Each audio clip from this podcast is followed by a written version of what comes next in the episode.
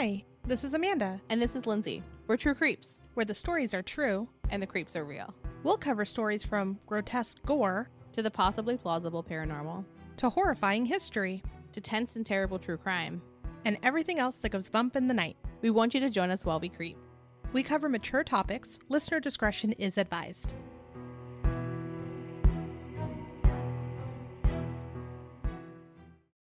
Hello, everyone. Today we are going to be doing our second episode of True Crime Digest. Yeah, love these. This is like one of my favorite things that we started doing, I think. Right. It's kind of fun to just keep up with some of the current cases, especially when there's not too much to talk about, but there is some important stuff. Yeah, I like the idea of a monthly aggregate of the true crime happenings. We've lumped it all together and wrapped it in a beautifully wrapped True Creeps present for you, especially a beautifully wrapped present after our Crepes episode. and we hope you enjoyed that because it was a lot of fun to make. yeah, we really enjoyed it, especially I think the intro. I think that was one of my favorite parts. Silly. Silly. I can't believe we got through it in one take. Yeah, that's very surprising for us. Sometimes there's a lot of editing, guys. Uh, sometimes there is. That's my accomplishment of the year right there. 10 out of 10. A single take. Well, before we start today's episode, we just wanted to thank everyone for the reviews lately. And remember, if you do leave us a review, screenshot it, email us that along with your address, and we'd be happy to send you a sticker. We appreciate all the support you guys give us. We also recently started a Patreon. We've got four different tiers starting at $1. And if you're one of our Patreons, you get access to the Bat Bonfire, which is our Patreon only Facebook group. Plus, some fun perks if you're in one of the higher tiers. If you're interested in fiscally supporting the show, you can visit our website, truecreeps.com, and click the Patreon link. With that, we are going to dive right in. So, the first update is the Kendrick Johnson case. As many of you probably have seen in the news because it's been around. I feel like every few months you see something about it, but nothing's really changed until recently. So, the case is a high schooler was found in the high school gymnasium wrapped in a gym mat. And that happened back in 2013. So, it's been a long time. It's just unfortunately been sitting without a lot of updates for a while now. So earlier this month, March of 2021, the Lowndes County Sheriff announced that he would be reopening the case and said, I'm treating this like a brand new case. There's still a lot of questions people want answered, and there's been some new developments. I also think it's great approaching it like this is a brand new case. I'm coming in with fresh eyes. I'm not going to piggyback off of what other people did. We're going to investigate this case correctly because it wasn't. Exactly. Yeah. There's been a lot of interviews lately. So I pulled a couple quotes from various ones from him and a couple other people that are playing their roles in the case. But just to give you kind of a recap so you know what we're talking about, if you didn't hear about the case, in 2013, when Kendrick's body was found, he was found rolled up in a gym mat. And the ME said that his death was positional asphyxia, which is basically when the position you're in prohibits you from breathing and you suffocate, right, which sounds terrible, horrible. especially for a kid. Yeah, yeah. And what I found really interesting is there's some discrepancies between some of the reports. So, where he exactly was, like where his positioning was within the mat, there's some talks of that he was upside down in the mat. And then, from what I read, paramedics said that when they arrived, his torso, head, and arms were slightly exposed. So, that kind of contradicts some of the other reports. So, of course, there's not like the moment they walked in photos or anything, but I know that that was a big talk before. So, the case at one point was closed because there was insufficient evidence that there was any foul play, even though there was some like unclear facts about how he ended up there. Again, it's been a while. It's been since 2013. His body, unfortunately, has been exhumed twice since then, just to do different autopsies. The first time he was exhumed, the new autopsy showed that he actually died from unexplained, apparent, non accidental blunt force trauma, which again contradicts the original one, right? You would think that they would have seen that. It doesn't contradict that in a small way. You would think that any autopsy would notice if there was damage to the skull. You would hope. It's insane that the, it's taken them three autopsies down now to find that. I mean, the second one they found it, the third one confirmed it as well. I think it was done a little bit after that. Uh, What I think's horrific is that the third autopsy was at the request of his family. Mm-hmm. That breaks my heart. It does. And his family is amazing at all of the things that they've been pushing for. And I, I've even seen pictures of them with like signs on the side of the street asking for justice to be found for him. I'm not sure what happened to him. I'm hoping that they get it figured out. But what happened recently is there's been a recording that was given to the family. Actually, I shouldn't say given, they purchased a recording of a potential suspect. And the fact that they even had to do that is just insane to me. Yeah. The person who approached them asked for a $1,000, and it was only a 25 second recording. And they alleged that it was actually one of their family members that they had recorded mm-hmm. saying this. Yeah. And this even comes after last year in 2020, there was an online petition to reopen the case. And it got a lot of movement. Even people like Kim Kardashian shared it online. So it, it's been talked about since 2013. And it's incredible that now there's a recording that possibly can lead to at least answers because I, I don't want to say anything wrong. We don't know. We don't know what happened to him. It very well could have been an accident, but it sounds like someone was there. You know, someone knew what happened. But the transcript, which is available online, you can't actually hear it yet. But the transcript is as follows They're going to catch me anyways. Should have never done that.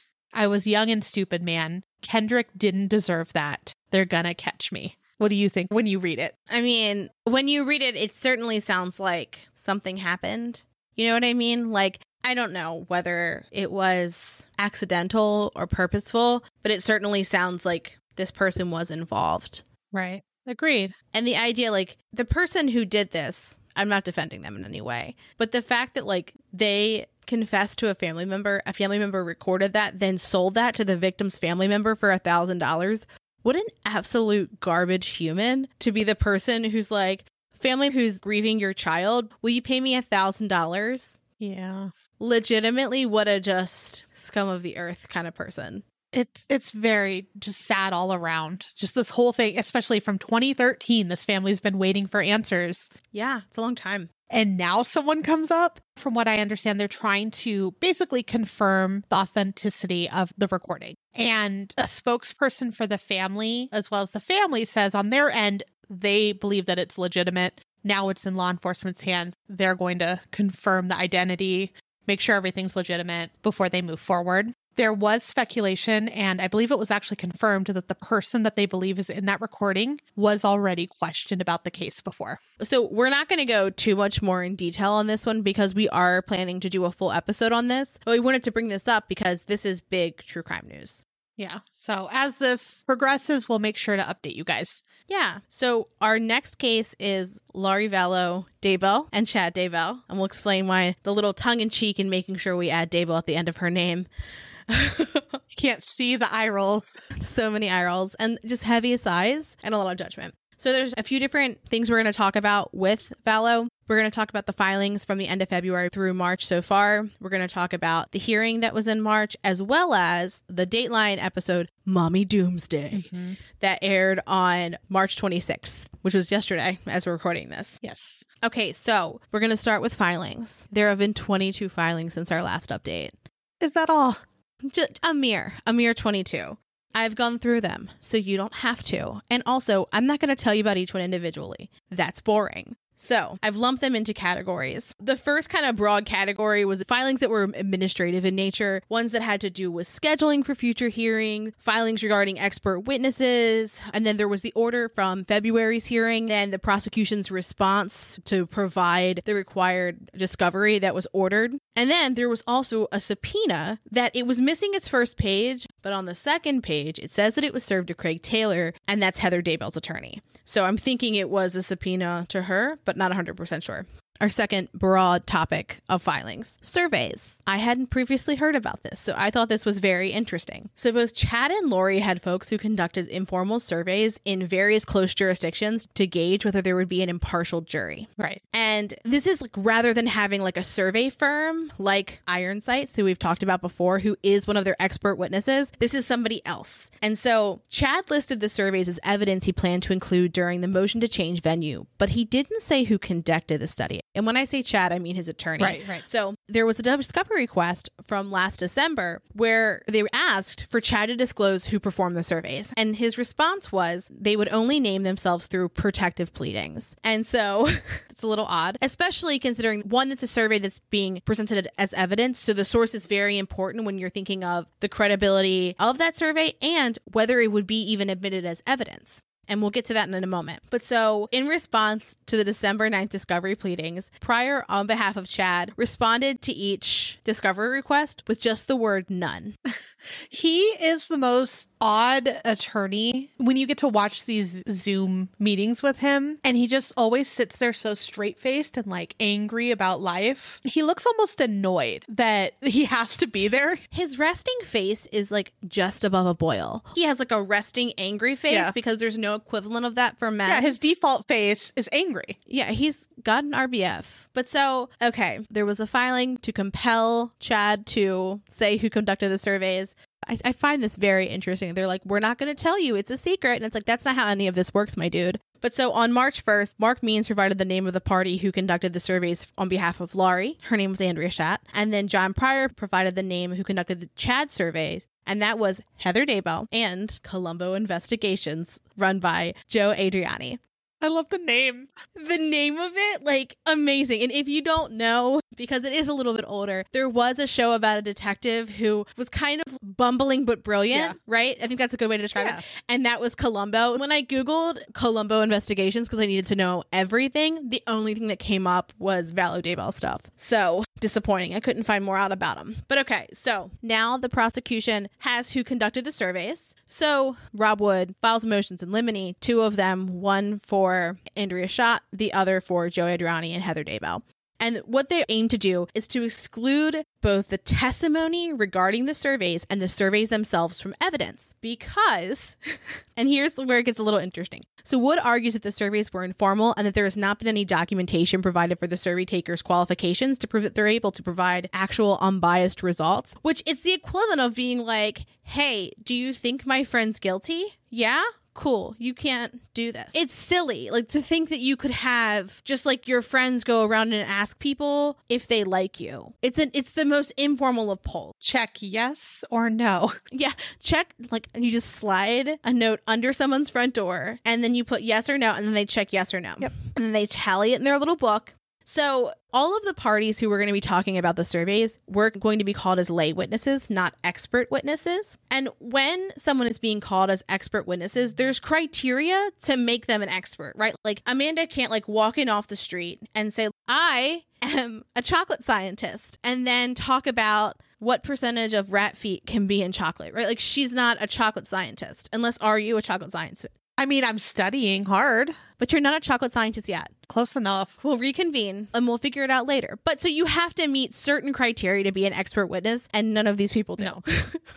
and these surveys wouldn't meet the standards that should be admitted as evidence. Right. Right. And there's, there's that same kind of logic. Wood also cites relevant case law that states that those conducting surveys and polls must be experts and the interviewers should be trained. These people are not trained, as far as I'm aware and that surveys and polls with substantial deficiencies, like not being unbiased, in their design or execution may be excluded by the court. So the judge can say, like, no, this is no, A waste of time. a waste of everyone's time. And I think this is the inexperience in this type of trial is showing with this kind of behavior. yeah, absolutely. This is the kind of thing where you go, oh, you don't seem like you know what you're doing. And it's kind of fair though, again, based off of what they've probably dealt with in the past in that area. This is above most people's heads, you know, in that that realm. Yeah. For sure, for sure. Yeah, this unlike anything they've ever experienced, but still, I would be highly surprised if the court let this in. And so Means argued that the state is trying to hold lay witnesses to the standard of expert witnesses, and he says that whether this evidence should be admitted is a trial issue, which we don't know whether they're going to be admitted yet. I am going to play fortune teller and think that they're not going to be admitted. That's fair. And by the they, I mean either the testimony or the surveys. okay, so we've got three more kind of broad filing topics. The next is jailer statements. So, in an article on E Online, it says despite the criminal allegations against Lori, Keith Morrison says he's heard from authorities that she remains, quote, convinced she's on the right path. He shares the stories that we have heard from her jailers are that she's reading Chad's books, she's writing him letters, she's dancing in her cell. She seems to be caught up in the belief that she's still going to be swept out of all of this and taken up to heaven sometime in the next little while. It's amazing that she's still all in. You know, like the world didn't end. She's like, nope, it's going to happen. It's going to happen. Just going to wait here by my portal. So here's what Mark Means did. He filed a discovery motion asking for all information about conversations between Lori and jailers and authorities from Madison Sheriff's Department, Madison County Detention Center, Rexburg Police, Madison County Prosecutor's Office.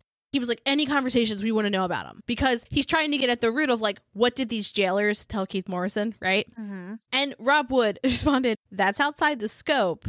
And that would also require him to go conduct interviews and find out. And he's not going to investigate and collect evidence that the defense needs to go collect. And we talked about this little last time about how it's not like I have mine and you have yours, right? If if the evidence exists, you have to share it with one another. Right. And just thinking about what he's asking too, just conversations between Lori and any of, you know, the people, there's going to be daily conversations. Yeah. You know, like she and her personality is going to come out within those conversations. Yeah. There's no way they have to take care of how many other jailers? Yeah. Yeah. That's just a little much, I think. No, it's silly. It's absolutely silly. But it was just like I don't know why you thought that he would would would have that. You know what I mean? I think it's also we're talking about a high profile case, which means that people like to be listened to, whether that's jailers or, you know, people who work at a front desk or anybody who works in like the prison machine or the jailer machine, right? Like it doesn't necessarily mean that somebody's recorded these and like slipped them to Rob Wood and it's a little bit paranoid to think that that's actually happening. Right. That's just not how. And also, like we've said it over and over, we'll always say it over and over. This isn't a case like they've seen before, so everyone's interested. Yeah. So people are talking, talking, talking. Well, and it's a small town too. Uh huh. So Rexburg, again, I I've been there. Everyone seems to know someone, or if they don't know that person, their friend or their family member knows them. At least that was my experience when I talked to people there. Yeah. They're like, "Oh, my friend's cousin did this," or "My friend's cousin was one of the people that work at the jail," and it's like, Yeah. of course, yeah, everyone knows everyone. I don't know if it was friend's cousin, but it was some sort of two layers down. Close relation. Yeah, Yeah. Okay. So our next category of filings, it's a brief one. it's Lindsay's favorite. Amanda, please tell us about it. It seems ridiculous. Like just ridiculous. So, the naming of Lori. Now they're asking the court to order all captions of the case to reflect Lori, Norene, Ryan, Vallow, Daybell, or Mrs. Lori Daybell. And now, Lindsay, as a lawyer scientist, Lawyer scientist. yes, I can claim only one of those titles. I just figured we have to put scientists at the end of everything. yeah. Yeah. I got you. So, can you think of a reason that she needs to tie Chad's name to herself like this? I mean, like, generally, you want the record to reflect your legal name. But is it her legal? I believe it is. Changing your name takes a while. It, it could depend on the jurisdiction. I just went to familylegalfilings.com and looked up Idaho married name change. And it looks like they have to print off some forms and then take the completed forms to the Social Security admin office. So, yeah, they have to start there, then do DMV, then change it everywhere else. So, they're on step three now. I don't see why they're pushing for it so much. The only people that in my head would make sense for them to push for that would be Charles Vallow's family. Be like, Mm-mm, take our name off of that. We don't want anything to do with that. I think it's interesting that she kept Ryan and Vallow in her middle name. Well, yeah, she has to rack them all up. Okay, Amanda, are you ready for the good stuff? I'm ready for the good stuff. So, this is our, our last category of filings. We're both smiling a lot for this. We're both smiling too much for this. Okay. So, Rob Wood is seeking to have an attorney who's barred in Missouri come to assist in the case. And you're probably like, why does he need another attorney? I certainly was like, why are you importing from a different state? yeah, that was weird. If you don't know, you have to be barred in a certain state in order to practice law. Mm-hmm. You could take the bar, she could get her bar license in the state, or she could be admitted pro hac. And so, what that is, is for this individual case, the judge can decide to allow her into the case. And there are various administrative concerns like who's going to pay for this? Did the proper counties approve of this, right? There's also the fact that Rob Wood is the special prosecutor on this, and he said, I can do this. And now he's saying, I need help. Understandably, though, there's more developments. Understandably. Now, Amanda, you've read the headlines. Why does he want her? so they're going for a capital case. And if you don't know what a capital case is, murder. It's coming. We know it's coming. It's so close. It's coming. And you're probably thinking, that's a very weird tone to have in your voice. But I am literally over the moon at the possibility that these kids could get some justice. yeah. And Tammy, too. Tammy and Charles and possibly even Joseph. Just everyone. Just some type of reckoning for these people who have been racking up bodies. And so, Mark Means, Lori's attorney, he argued that the current cases are not in Rachel Smith's expertise because she's a capital offense prosecutor, which is true. Right? Like right now, those are not the charges that exist. So it doesn't make sense that she would be admitted quite yet, kind of. Yeah. Like they skipped a step almost. Yeah. Mark calls it putting the cart before the horse. Oh my gosh, Mark. And so he writes it a few times. You can tell he was like, He's like, this sounds great. like in my brain, he like whipped out a quill and was like, and then he had like like a secretary type it up. I see it as him saying, Alexa, take notes for me. Because Oh yeah, for sure, for sure. So Means also argues that Wood waived any motion for additional counsel when he asserted that he and his office were capable of prosecuting the crimes. but at that time the crimes were different. They were missing kids at that moment, right? I believe so. And so, interesting. Let's move in to our March 22nd hearing. The whole point of this hearing was to determine whether Rachel Smith would be brought on per the pro hac admission motion. So, there were some conversations before the live stream that I couldn't find notes on because the whole world was not privy to them. But so, the motion to admit Rachel Smith to the case for Lori's case wasn't heard yet, which is interesting. So, no arguments, no decision. So, the hearing is only in relation to Chad's case. And we talked before how the cases were going to be merged. That means they're going to be tried at the same time. It doesn't mean the same case. So a guilty verdict for Lori doesn't mean a guilty verdict for Chad or vice versa. It just means that they're going to bring everybody in all at once and then it'll be one jury who makes all the decisions on everybody. Right. And the reason was a lot of their witnesses and everyone that's going to talk are going to be the same, and a lot of them live out of state. Yeah, and so it was going to be like the same case twice, and that's not really necessary. We talked about before, but Lori was like, "Okay," and Chad was like, "Nah." okay, so Judge Boyce said that you have to show that the attorney is a practicing attorney and has a law firm in the state where they're barred, and that just wasn't in the paperwork presented. But she was sitting right next to Rob Wood during the hearing. So Rob Wood was like, she can enter a statement on the record and we can just get this done right now. So she entered a statement, talked about how she does have law firms that she works out of. And so he was like, great. She is admitted for the case against Chad, but just Chad so far, which is interesting. And also, Judge Boyce specifies that these motions are considered on a case by case basis. And that if she's going to be assisting in additional cases in the future, more motions would need to be brought in possible cases as well. This is Fremont County. She was brought in to assist on behalf of Madison County, which I thought was fascinating. And she's also being paid by Madison County, Mm-hmm. not Fremont. So, our last section for Vallow for tonight is whew, There's a lot. it was a lot to talk about. I feel like what was a little bit, but it's interesting because it's not just the sexy parts of the trial that are fascinating. It's all the things that make it up because that's how you get to the trial because you see like what kind of evidence is there? Why is it there? How did we get the players that are there? I don't know. yeah. I get excited about it. okay, so our last Vallow Daybell or Daybell Daybell, Daybell squared if you will. Daybell squared is what we are going to be referring to them now as.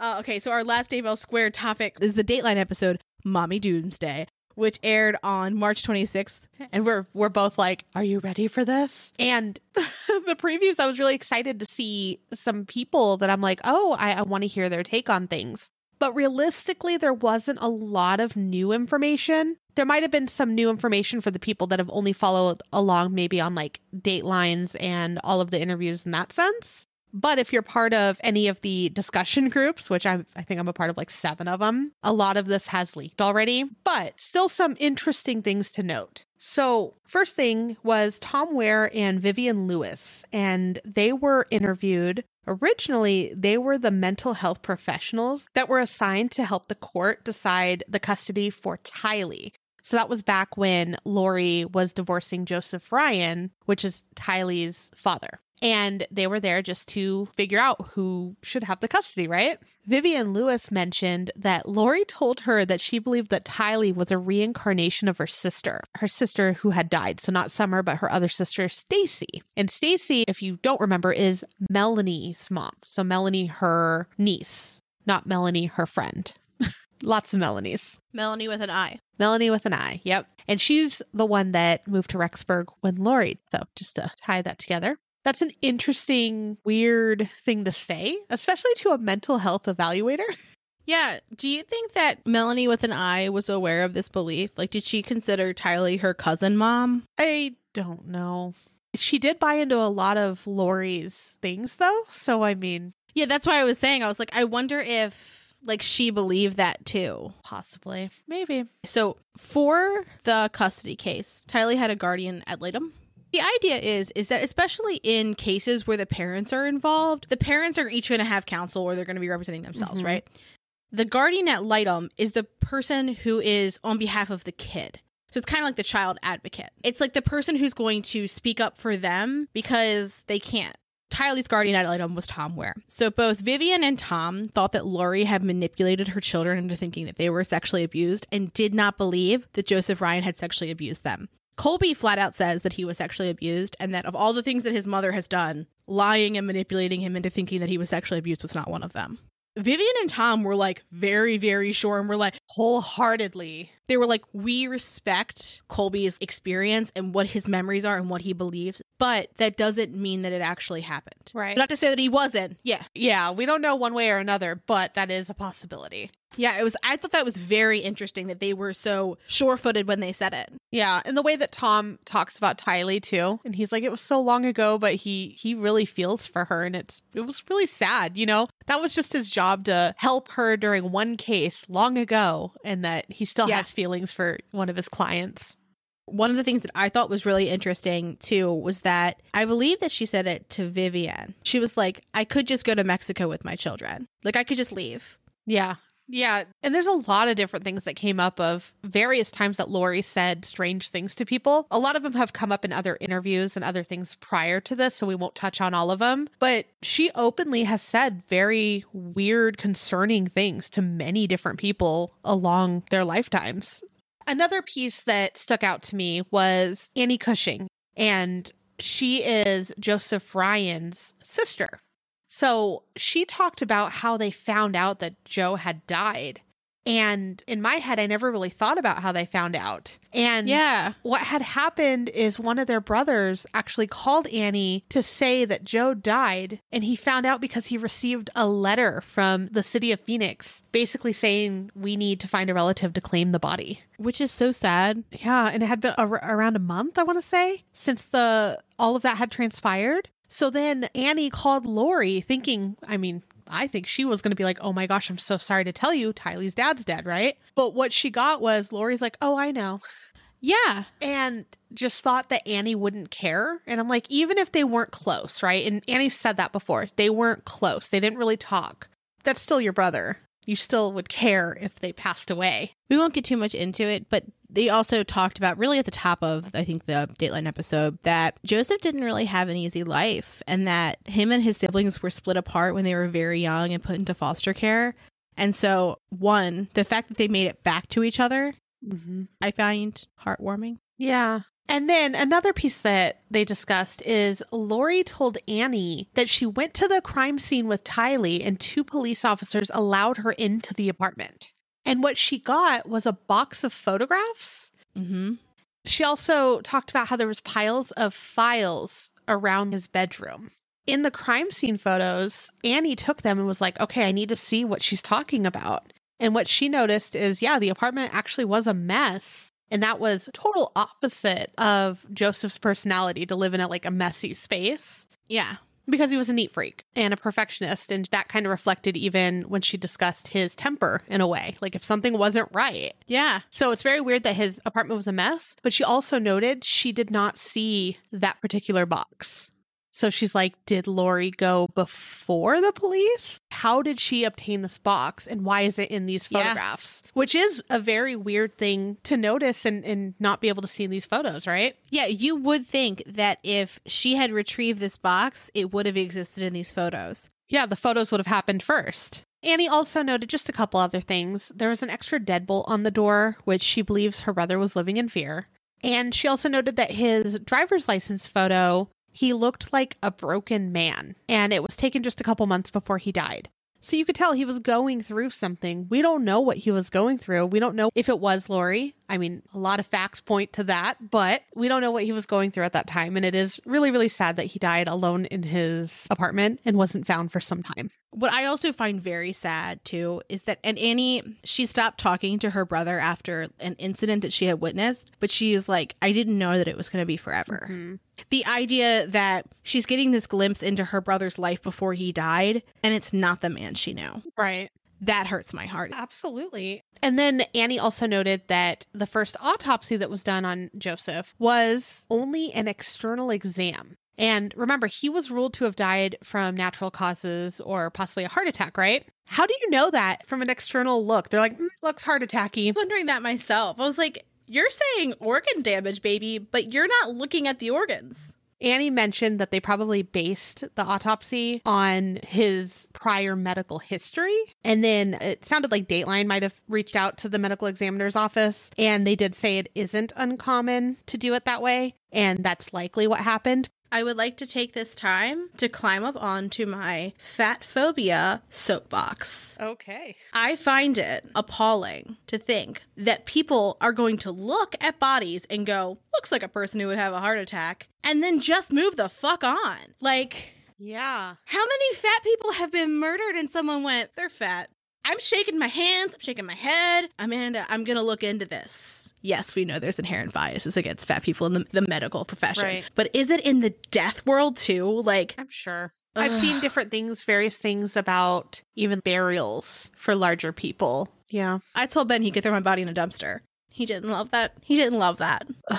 Why doesn't he listen? Same with mine. I just don't, uh, please don't spend thousands of dollars to put me in some fancy box. No, no. So Annie is, again, you may have already been following her, but she's very active on Twitter. She used to be a big part of a lot of the discussion groups, but she did phase that out from at least a couple that I am in. So the day that the Dateline interview came out, she had tweeted at Phoenix Police. She says that their review of my brother's case was a joke.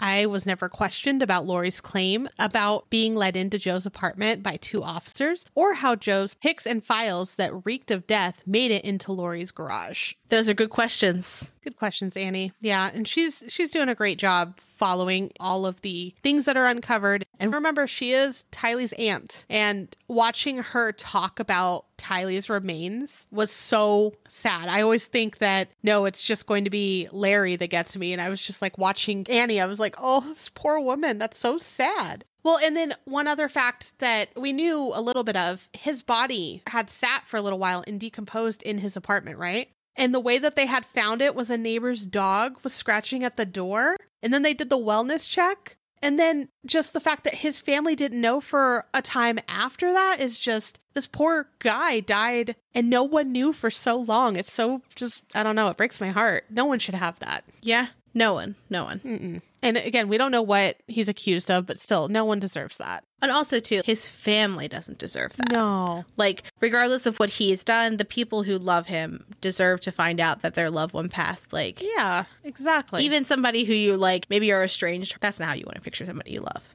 No, no, not at all. And then they did touch a little bit on how he had a life insurance policy for 150,000. That's kind of been brought up in various ways that Tylee did get some sort of money after his death and that might have been a motive possibly for Lori as well. Who could say? So, to move on, another thing that we thought was pretty interesting is they talked a little bit about Charles's other relationships prior to Lori. So, he had been married twice, and both women appeared in the Dateline episode.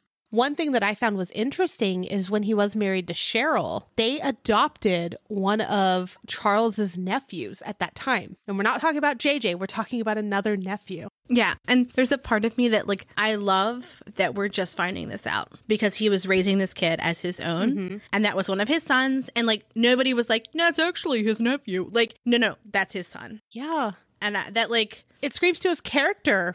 That gives me all the feels about him. Charles seemed like he was a really good person, like a really, really good person. Yeah, absolutely. I also love Cheryl, by the way. I do too. Love her. Yeah. And she was spot on with everything, you know, like everything she was feeling. And that must hurt your soul to go, I knew something was up, but how do you how do you move on from that? You know, what do you do when you have that weird inkling about someone?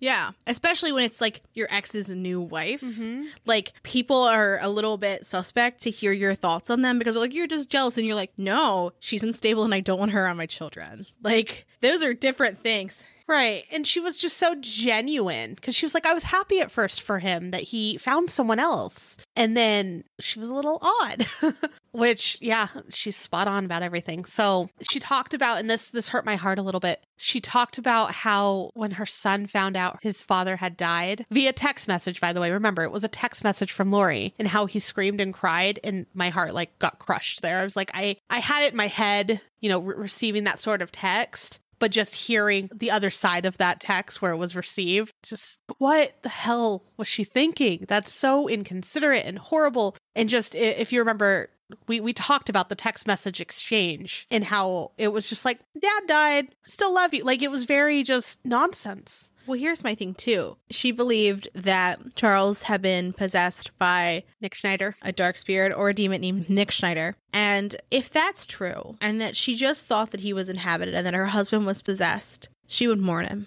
mm-hmm. because he was gone. And she didn't. No. That that's what tells me like I mean aside from the fact that that's bananas the fact that she didn't mourn him when he actually died says something to me and the fact that she was so cavalier Yep. with his death to his children and there's a way to do this that's not that. Honestly even if she would have t- and I'm not saying this would, would have been good either but she should have reached out to Cheryl. Cheryl should have been the one to tell them. Yeah, that or anything but a text message, you know? literally anything else. She should have gotten on a plane uh talked to them face to face. Like there's there's so many different ways. Even even a video call would have been more appropriate than what she did. Yeah and it's just i i hurt for cheryl too. Watching it unfold and just having to be there for your kids but not being able to do anything about it you know? That hurts. Yeah, and I would also imagine like there's a certain part of her that's relieved that like her kids are okay, right? Like which feels so natural and there's no judgment. And like I would imagine that it would be like this painful kind of relief where you're like happy your kids are okay, but then you feel bad because you're happy that your kids are okay. You know what I mean? Like right I don't know if that makes any sense, but no it does it does make sense this person was around her kids.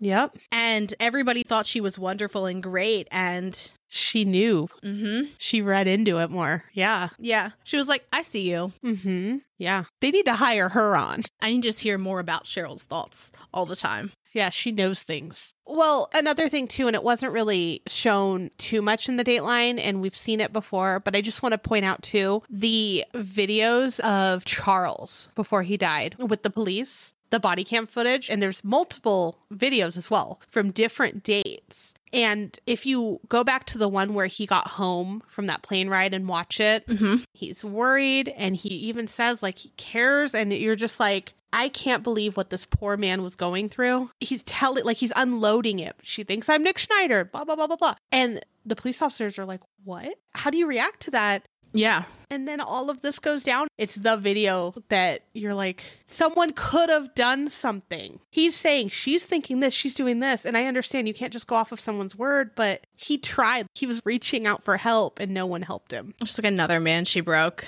How many red flags do you need? Yeah, it hurts my heart to think of his last few months. Yeah. So, another noteworthy topic is Wade English, which was one of their Kauai friends. So, when Charles and Lori had moved to Kauai with the kids, he talked about how wonderful and patient that Charles was with JJ. He says he never had a quote unquote red face, especially when the kids were acting up or when JJ was being a little more difficult. And Charles never showed it. And again, that's just like another character building piece here of Charles. Yeah. Again, when we're talking about like justice for the kids, it's like justice for Charles too, because he sounds like such a wonderful person. Yeah. Another person that came forward in this interview was Taylor Larson, and that's Charles's attorney who was dealing with the divorce side of things when Charles and Lori were deciding to split and not split, then he died. So Charles had told him that Lori and Alex would kill him, but it would be Alex who did the deed. He basically said, like, if something happens to me, this is who did it. Ugh,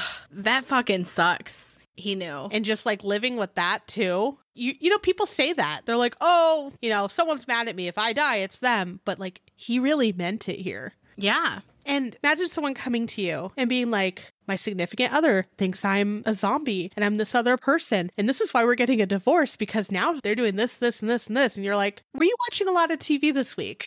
Well, I think the hard part is, is that, okay, we've talked about it before. I told you that was my saying for today. Men are more dangerous to women than vice versa, but that does not mean that men are not victims of domestic violence. And it hurts me that it was abusive behavior that she was engaging in. And it's harder to like act, right? Because he probably wasn't like, I'm afraid for her to come near me. Right? Right. But he was probably like, I'm afraid of what she might do to me. And those are two different things. And like, there's no place in the law for that. Right? Like, aside from getting like a bodyguard, what do you do? Right? Like, your client comes to you and says, I'm scared they might hurt me, but I'm not scared to be around them. Yeah. Like, I'm afraid they're going to put a hit out on me is way different than I'm afraid of them being in my actual presence. And I would imagine that his attorney was just like, what can I do? Yeah. And living with that too, just like I was told this and then it happened. Mm-hmm. And it's just like waiting for everything to work out would be really hard. It's hard because there was kids in play. Just fucking awful. I think though the most interesting part of the Dateline was Tammy's sister Samantha. I was so happy to finally watch her speak because I've seen Yes. people discuss like her sister said this or even Chad's brought her up before, but just seeing her helped me, I guess, like put everything together a little bit more. I like having a face to what I've read about. Yeah. And she just seemed so genuine and sweet and loving, and she cared so much for her sister. And she's very passionate about finding out the truth, and I love her. Well, and the picture that Chad has painted of her is of some harpy who can't accept her sister's death. Yes. So she's looking for a boogeyman. And here she shows us this like calm, sweet, your neighborly gal who's like, I don't understand. Mm-hmm. I don't understand because you two loved each other. I saw it with my own eyes. Yeah. It was clear to everyone around you, but you got married so soon after she died. Yeah. They thought that he was going to Kauai to grieve because, like, for whatever reason. yeah. They didn't think that he was going there to get married. They thought he was grieving. Yeah. And by they, you mean Samantha and her husband, Jason. Yes. Samantha and her husband thought that he went to Kauai to grieve, not to go get married. Exactly. And what we're referring to, where she just said, oh, he kind of refers to her as a harpy, is that recording that Melanie Gibb had. And he references Tammy's sister and saying basically like she's creating something that's not there. And no, she's being a very good sister, is what she's doing. Killing that sister game. Yeah, definitely. I'm pretty sure that was her big sister, too. Like, Tammy was her big sister, right? There was five kids. It looked like they had, like, sitcom wonderful sibling relationships. Yeah, she referred to a couple stories, and you're just like, that's the cutest thing ever. Thinking of Tammy as like cute little girl with her make believe library. Yeah, she would uh give her siblings fines if they gave books back late, which I find very cute and fiscally responsible. Yeah, Tammy was awesome. And honestly, every single thing that I've heard about Tammy from anyone that's known her, or again, when I went to Rexburg and people are like, I didn't know her, but my neighbor knew her, or, you know, so and so knew her, Mhm. not one person had anything bad to say about her. Not that I was asking for that, but they were just like, she was sweet. She was helpful. She always wanted to do this and this for someone. She loved animals. Just, she seemed so unbelievably amazing. Yeah. Well, and Chad blamed Samantha for Tammy being exhumed. Like he was saying, he was like, it's her fault. She's pushing for this. She's pushing for this. But the way that she found out that Tammy had been exhumed was when Chad called her. Yep. And then she went to the cemetery and then she found out Yeah. that she had been exhumed. They had run tests and given her an autopsy and then reburied her. It was very quick and nobody was told, including Samantha. We knew that from Emma's story as well that the family didn't know beforehand. Exactly. If Chad hadn't called, it seems like it would have been a bigger secret for longer, right? Because it's so fast. Yeah. How did he know? Did he work at that cemetery? Oh, you're right. I think that's where he used to work when they lived there. That's probably how he found out. Somebody told him because they knew him. Mm-hmm. Yeah, I'm- They probably didn't realize that he was off with his new wife. exactly. Just to refresh, he was a cemetery sexton long ago. He wrote a book on it. I've read that book. It's very matter of fact. Oh, yeah. It's a little weird the way that he like describes each job and just how he remembers the type of person that does each job or what he deems the type of person. But anyways, yeah. So very weird. I feel bad for the family finding out that way as well. And then she also noted and and we all knew this already that Tammy had visited family right before she died and she didn't notice any problems with Tammy. Tammy was in good health from what everyone on the outside could see. Chad also had told Samantha that he was going to be staying with a friend, which, you know, is Lori, after Tammy had passed away. And if you say I'm staying with a friend, you really think like, oh, you're grieving, you're staying with a friend. No, he was staying with his brand new wife. And at that time, you know, maybe they weren't married quite yet, but still, staying with your girlfriend. Amanda, what did Chad say in response to Sam asking if his new wife had any children? Goodness. So he said she has grown children and that we were going to be empty nesters. Well, that's a lie. Mm-hmm. And that, and then he calls Samantha's husband and says, Hey, I got married while I was in Kauai. And he's like, Wait, what? Right? The whole family's like, What? Yeah. And then he says, Oh, well, she, you know, understands me. She's going through kind of the same thing I am. Her spouse died of a heart attack. One of them did. And you're like, well, technically it's not a lie at this moment, but no, your brother shot your husband. But this is another reason why I love Samantha. She's like, I'm going to look this girl up. She, you know, Googles around and she's like, Lori Vallow? This Lori Vallow that's tied to Chad in this podcast? What? Whose children are missing? Mm-hmm. Again, I feel for her because, oh my gosh. First, your sister dies. Then, your brother in law, who still, you have a relationship, right? You love this person. They've been in your family for so long, goes and gets married that fast. And then, I'm sure she's seen all the news. Like she said, she's been following it. Lori bought her wedding ring before Tammy died. Gross. And also, like, in terms of like how close the two couples were, Samantha's husband Jason was like, I looked up to Chad. Mm-hmm. Like, that was, he's like, he was my brother. Yeah. And I was like, Yeah. Just being so wrong about someone. You know what I mean? Like that, it's a different kind of hurt because you're now mourning the loss of the person who you thought you had in your life. Exactly. She's going through a lot. Yeah.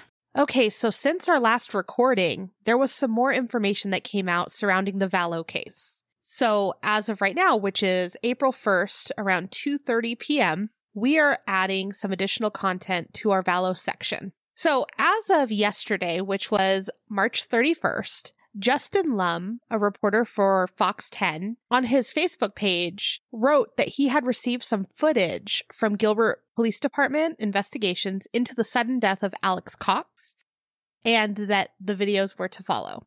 So throughout the day yesterday, pieces of body cam footage were posted. And what's interesting is that they're all heavily blurred. You can't really make out anybody in the footage. Our first question was, why is it blurred? And it turns out that generally it's some police department's policy that if they're going to publicly release body cam footage, that it's going to be blurred out. There certainly are other jurisdictions in Arizona where they do the same thing as well. We also saw on the ACLU's website, they talk about body cams and they talk about how we have to balance the right of public disclosure of government records with our right to privacy. And so blurring the cam footage is a good way of finding an equilibrium. Yeah, I will say I've watched them now twice. They are a little difficult to hear at some points, and because the recording has that beep ever so often, some parts of it are very low. And then all of a sudden a beep will happen, so you turn it up and then the beep hurts. So there's some things that are fairly easy to understand, and then there's some parts where we're like, it could be this, it could be something else that they're saying. We're going to give you what we believe we heard, and if there is something that we're a little confused on what they said, we'll let you know. So we've kind of lumped them all together and we're just going to go dive into the information. We've discussed the broad strokes of what happened to Alex in our Vallow episode and the incident surrounding it. However, the footage that was just released gives it a bit more color. We're able to understand a couple extra pieces of what happened that day. So there are multiple videos and they're all kind of happening around the same time. So we've put it together in order that we believe it happened in. The first video starts with police beginning to question those on the scene. They asked Zulema whether he was sick, if he had been experiencing shortness of breath. She mentions that he was very healthy. She says that he was having some issues when he would go up the stairs, for example, and he'd be out of breath. But overall, he was healthy, just that small issue no drugs, no alcohol, but he had been feeling better. She also mentions that when she had gotten home and started the compressions, that he had been blue when she walked in. So understandably, she's pretty upset when they're talking to her. Police do mention that there was not a pulse, but they are currently doing chest compressions. So, when Zulema's talking, she also mentions that Alex wasn't feeling well, so he called a friend for a blessing, which from prior information we knew that was Chad. Zulema says, quote, he was talking to one of my friends on the phone because he wasn't feeling well. So my friend said that they would give him a blessing. So they were giving him a blessing over the phone. And then my friends texted me and said, You better get home now. Then the recording is muted for some time for whatever she says after this. But then when it comes back, she repeats it again, but says they told her he's not doing well. He's on the ground in the bathroom. One thing that stood out to me is that she's calling Lori and Chad friends, where I would have probably said his sister, you know, his sister and her husband, possibly. I mean, their marriage was very new at this time. Do remember that in the back of your head? But also, she says that he was feeling better. So if he was feeling better, why would they give him a blessing because he wasn't feeling well? It doesn't really make sense. No, it really doesn't. So another part that I was just like, what? Why would they text? If I knew someone's loved one was on the ground, you know, first off, I would have called them freaking out. I would have called 911 already. And like, something's wrong. Get over there. Texting is like, when you see it, you see it. Calling is urgent. I think maybe because she was at work, she might not be able to answer it right away. And this way, it actually may have been faster. But also, if you got three phone calls back to back to back, you know something's wrong. That makes sense.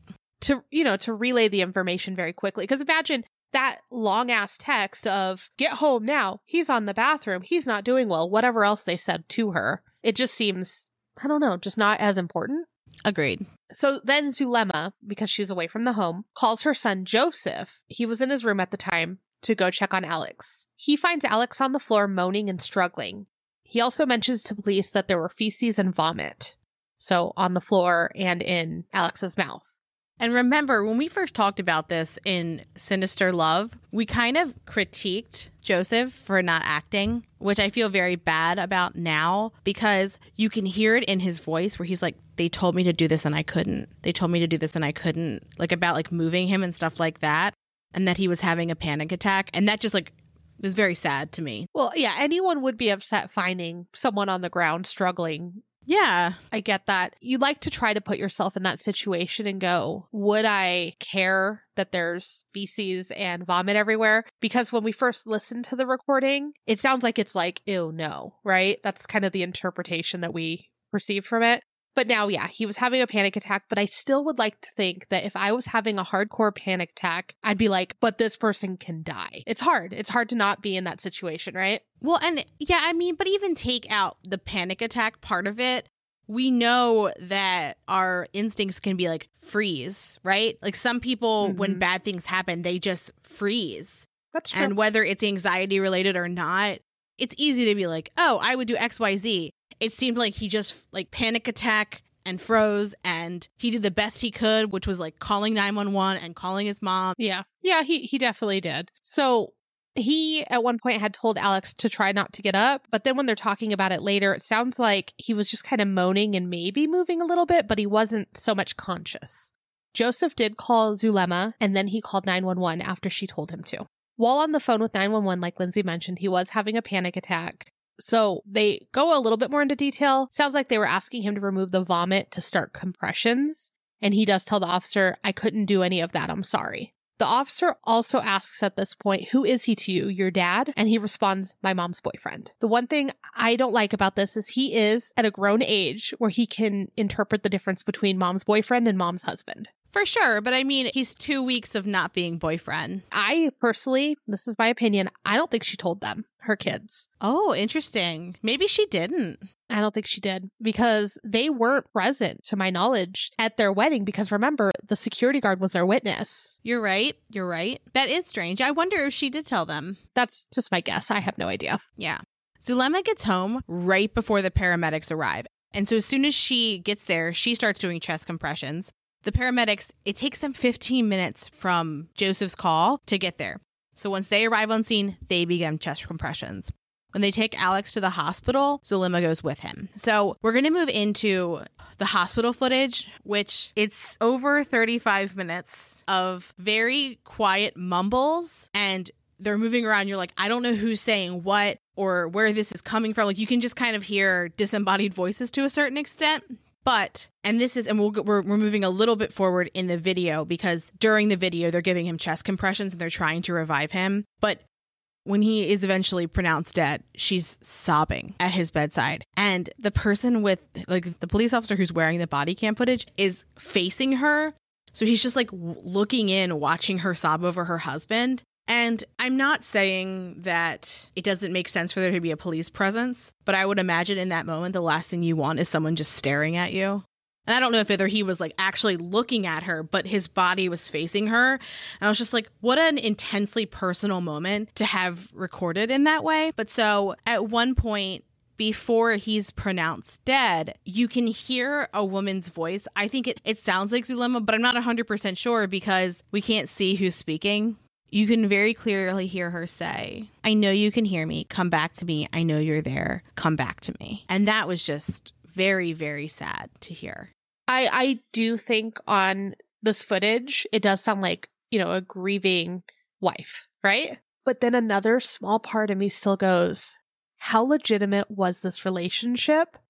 Because even if they were, let's say, just good friends, because they had known each other for a bit, that same emotion probably would be present. I still don't really buy their full on relationship. It is. And it is sad to just see anyone grieving over someone. Yeah, I'm not sure what their relationship was, but her grieving seemed genuine. And it I do agree with you that, you know, you can grieve very thoroughly for a friend or for someone who you're not actually truly life partners within your soul or whatever you want to call it. But so while the police officer is there, someone asks him if he's going to need to speak to the medical examiner.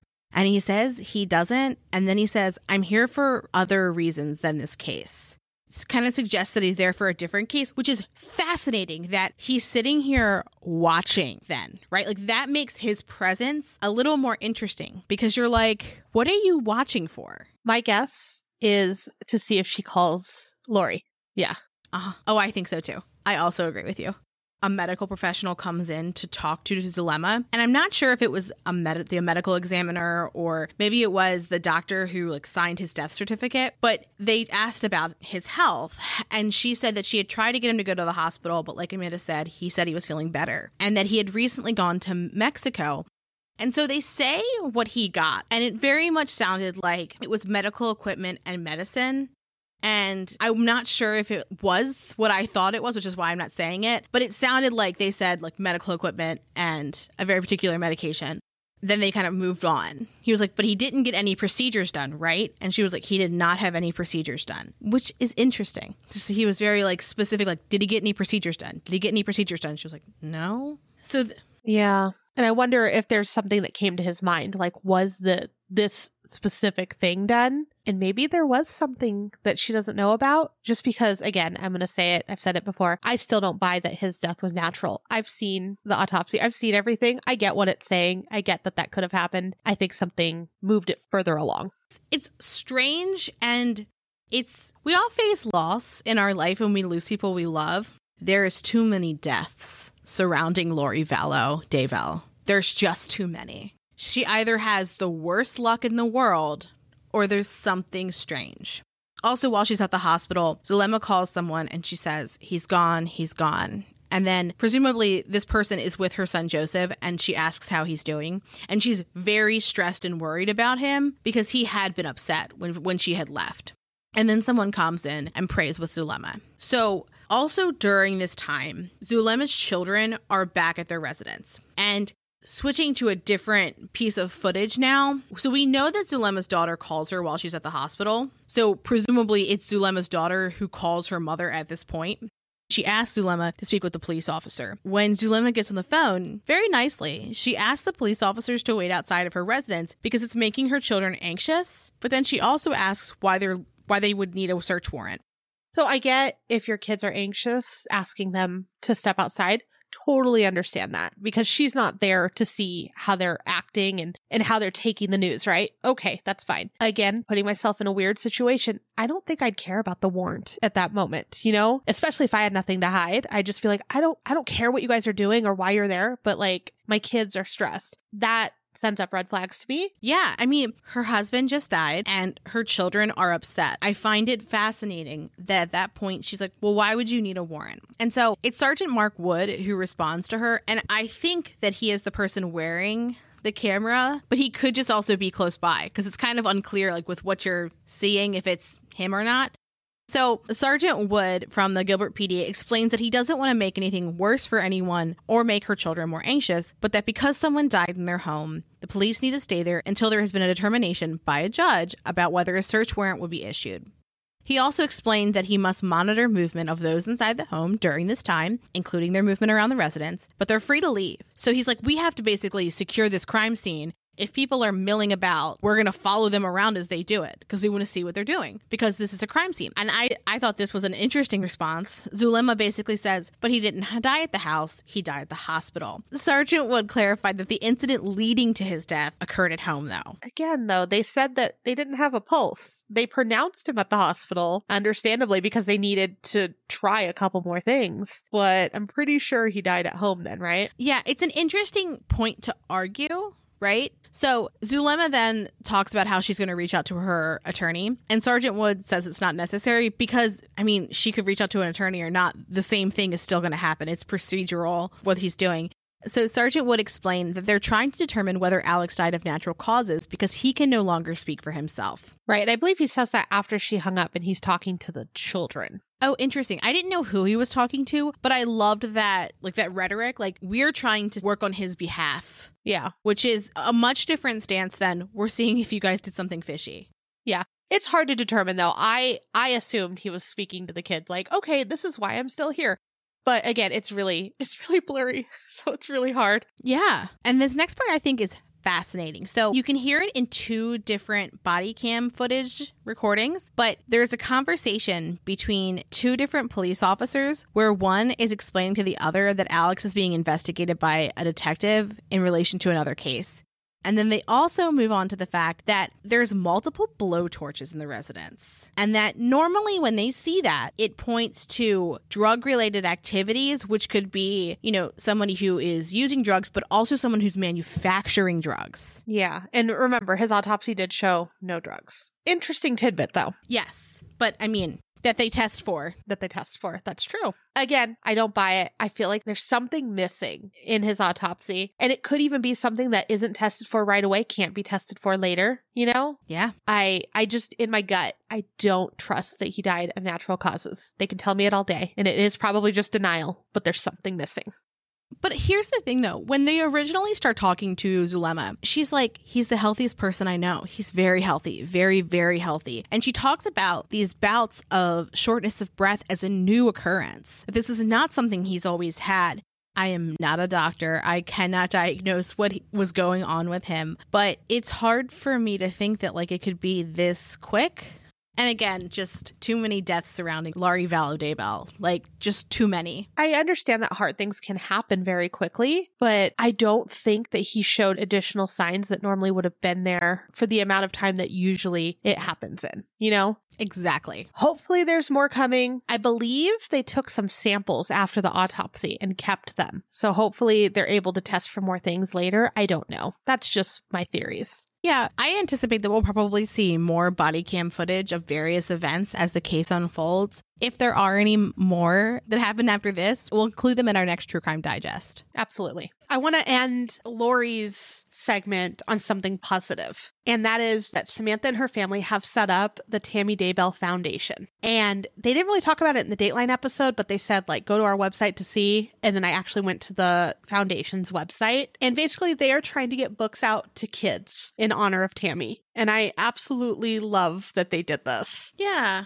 and it'll help schools that can't afford books and we'll include all the information so you could get there on our show notes but it's the tammydaybellfoundation.com and you even can set up amazon smile to give a donation to them Yeah, I love that. You're already going to buy stuff off of Amazon. Yep. And you don't even have to do anything extra. You just set up your Smile account to the Tammy Daybell Foundation and it'll help kids read. And that's like ultimately what Tammy wanted with her life is to help children. She was so loving. And again, they're turning like this horrible tragedy into a way of helping others. And it's beautiful. I love that. Yeah, that is wonderful. So, it, just as a note, if you go to our website, truecreeps.com, and you check out the ongoing case section, we have a case timeline as well as a key of the players involved in the case. We'll also include the link to Tammy Daybell's foundation on there as well. So if you want to click from the web, you can do it there too. So, the last big topic of today, we have like two other little things, is the cold case of Kay Day. And I actually I hadn't heard of this until recently when there's been a suspect who has been arrested. And this is a murder from 1979. So, the murder of Kay Day is the oldest unsolved case in Weld County, Colorado. Kay was last seen locking up her office at Aims Community College in 1979. The next morning, when her, her husband realized she didn't come home, and a missing persons report. On November 27th of 1979, Kay's vehicle was found parked on the side of the road not far from her office. She was inside. She had been sexually assaulted, beaten, and then strangled with a belt from her overcoat. So sad. Yeah, it's disgusting. So they also took DNA fingernail scrapings from her right hand as well as the DNA on her coat sleeve, which I don't know if that was blood or other fluid. Right. And they did perform a rape kit too. Yeah. So Brian Castellan began working the cold case in spring of 2020. So just last year it was like a relatively recent time that they opened this back up. Yeah. And I wonder if jurisdictions were opening up cold cases because people were not out doing so many killings. I mean, it would make sense, right? So like they had some spare time. They're like, let's just dust off these old ones. We're trying to find a positive light of 2020 here. I'm trying to find something, guys. Aside from the start of True Creeps. Of course, that goes without saying. Yeah, yeah, that was the talk of the year. The talk of the year, the talk of the town, uh, the, the talk of the ton. If you watch Bridgerton, that's an old reference now because it's like two months ago. What is time? Anywho, so Castellan began working with CBI agent Vaughn Woods to see whether the DNA evidence they collected from 1979 could be run through CODIS. It could. And last year on my birthday, which is August 26th, the DNA casework came back with a match to James Dye. James Dye had been arrested for violent crimes and then also sexually violent crimes. And the way that she had been found matched his previous MO. And he had been arrested in both Kansas and Colorado. Now, Detective Callahan checked the file to see if Dye had ever been considered as a person of interest. And in September of 1988, someone had called Crime Stoppers with a tip. So in the paperwork, in the suspect section, it said James Dye. And then these, this is like what the tip included. It said the person used to work on a farm east of Platteville. They were either the killer or they were very involved in the killing. Mm. They came home that night covered in blood. He got rid of the clothing. So he then, like after he changed, he sat down and watched the news with who would be his future ex wife. And before it came on, like with a report, he was like, oh, a girl was killed near Aims College. Don't like that. No. So, fast forward back to Detective Castellan's investigation. He interviewed Dye's family members, including his ex wife and his sisters, and they all agreed he was capable of murder.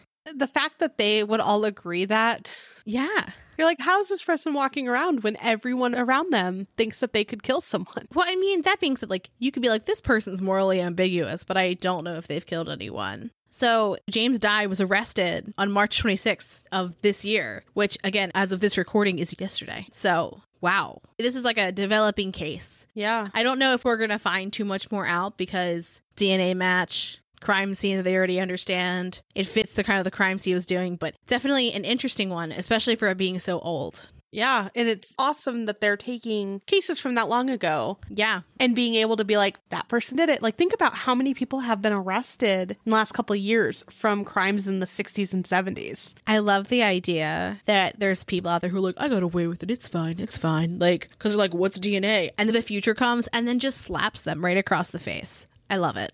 Deservingly. Deservingly. Yeah. And part of me is like mad that they got to live their life for that long, you know? Yeah, they don't they don't deserve that. They absolutely don't deserve that. But I'm happy, yeah, that finally justice finds them. Is like, nope. Yeah. Yeah. Especially so long wondering like your loved one, like how they died. Yeah. That's very sad. So, those are the cases we're updating for today. We thought it might be interesting to include some spooky kind of media that's coming up. It looks like Evan Peters was cast to play Jeffrey Dahmer Yeah. on like the Netflix show that Ryan Murphy is directing. Directing, Mm-hmm. which I'm interested to see if it's just American Horror Story with Jeffrey Dahmer. Either way, I'll like it. I'm excited for the new American Horror Story coming out too. When does that come out? I don't even know. They announced the theme last week. I want to say. Oh, what is it? What's the theme? And then I have one more update, but it's ju- it's a personal update about a new member of our family.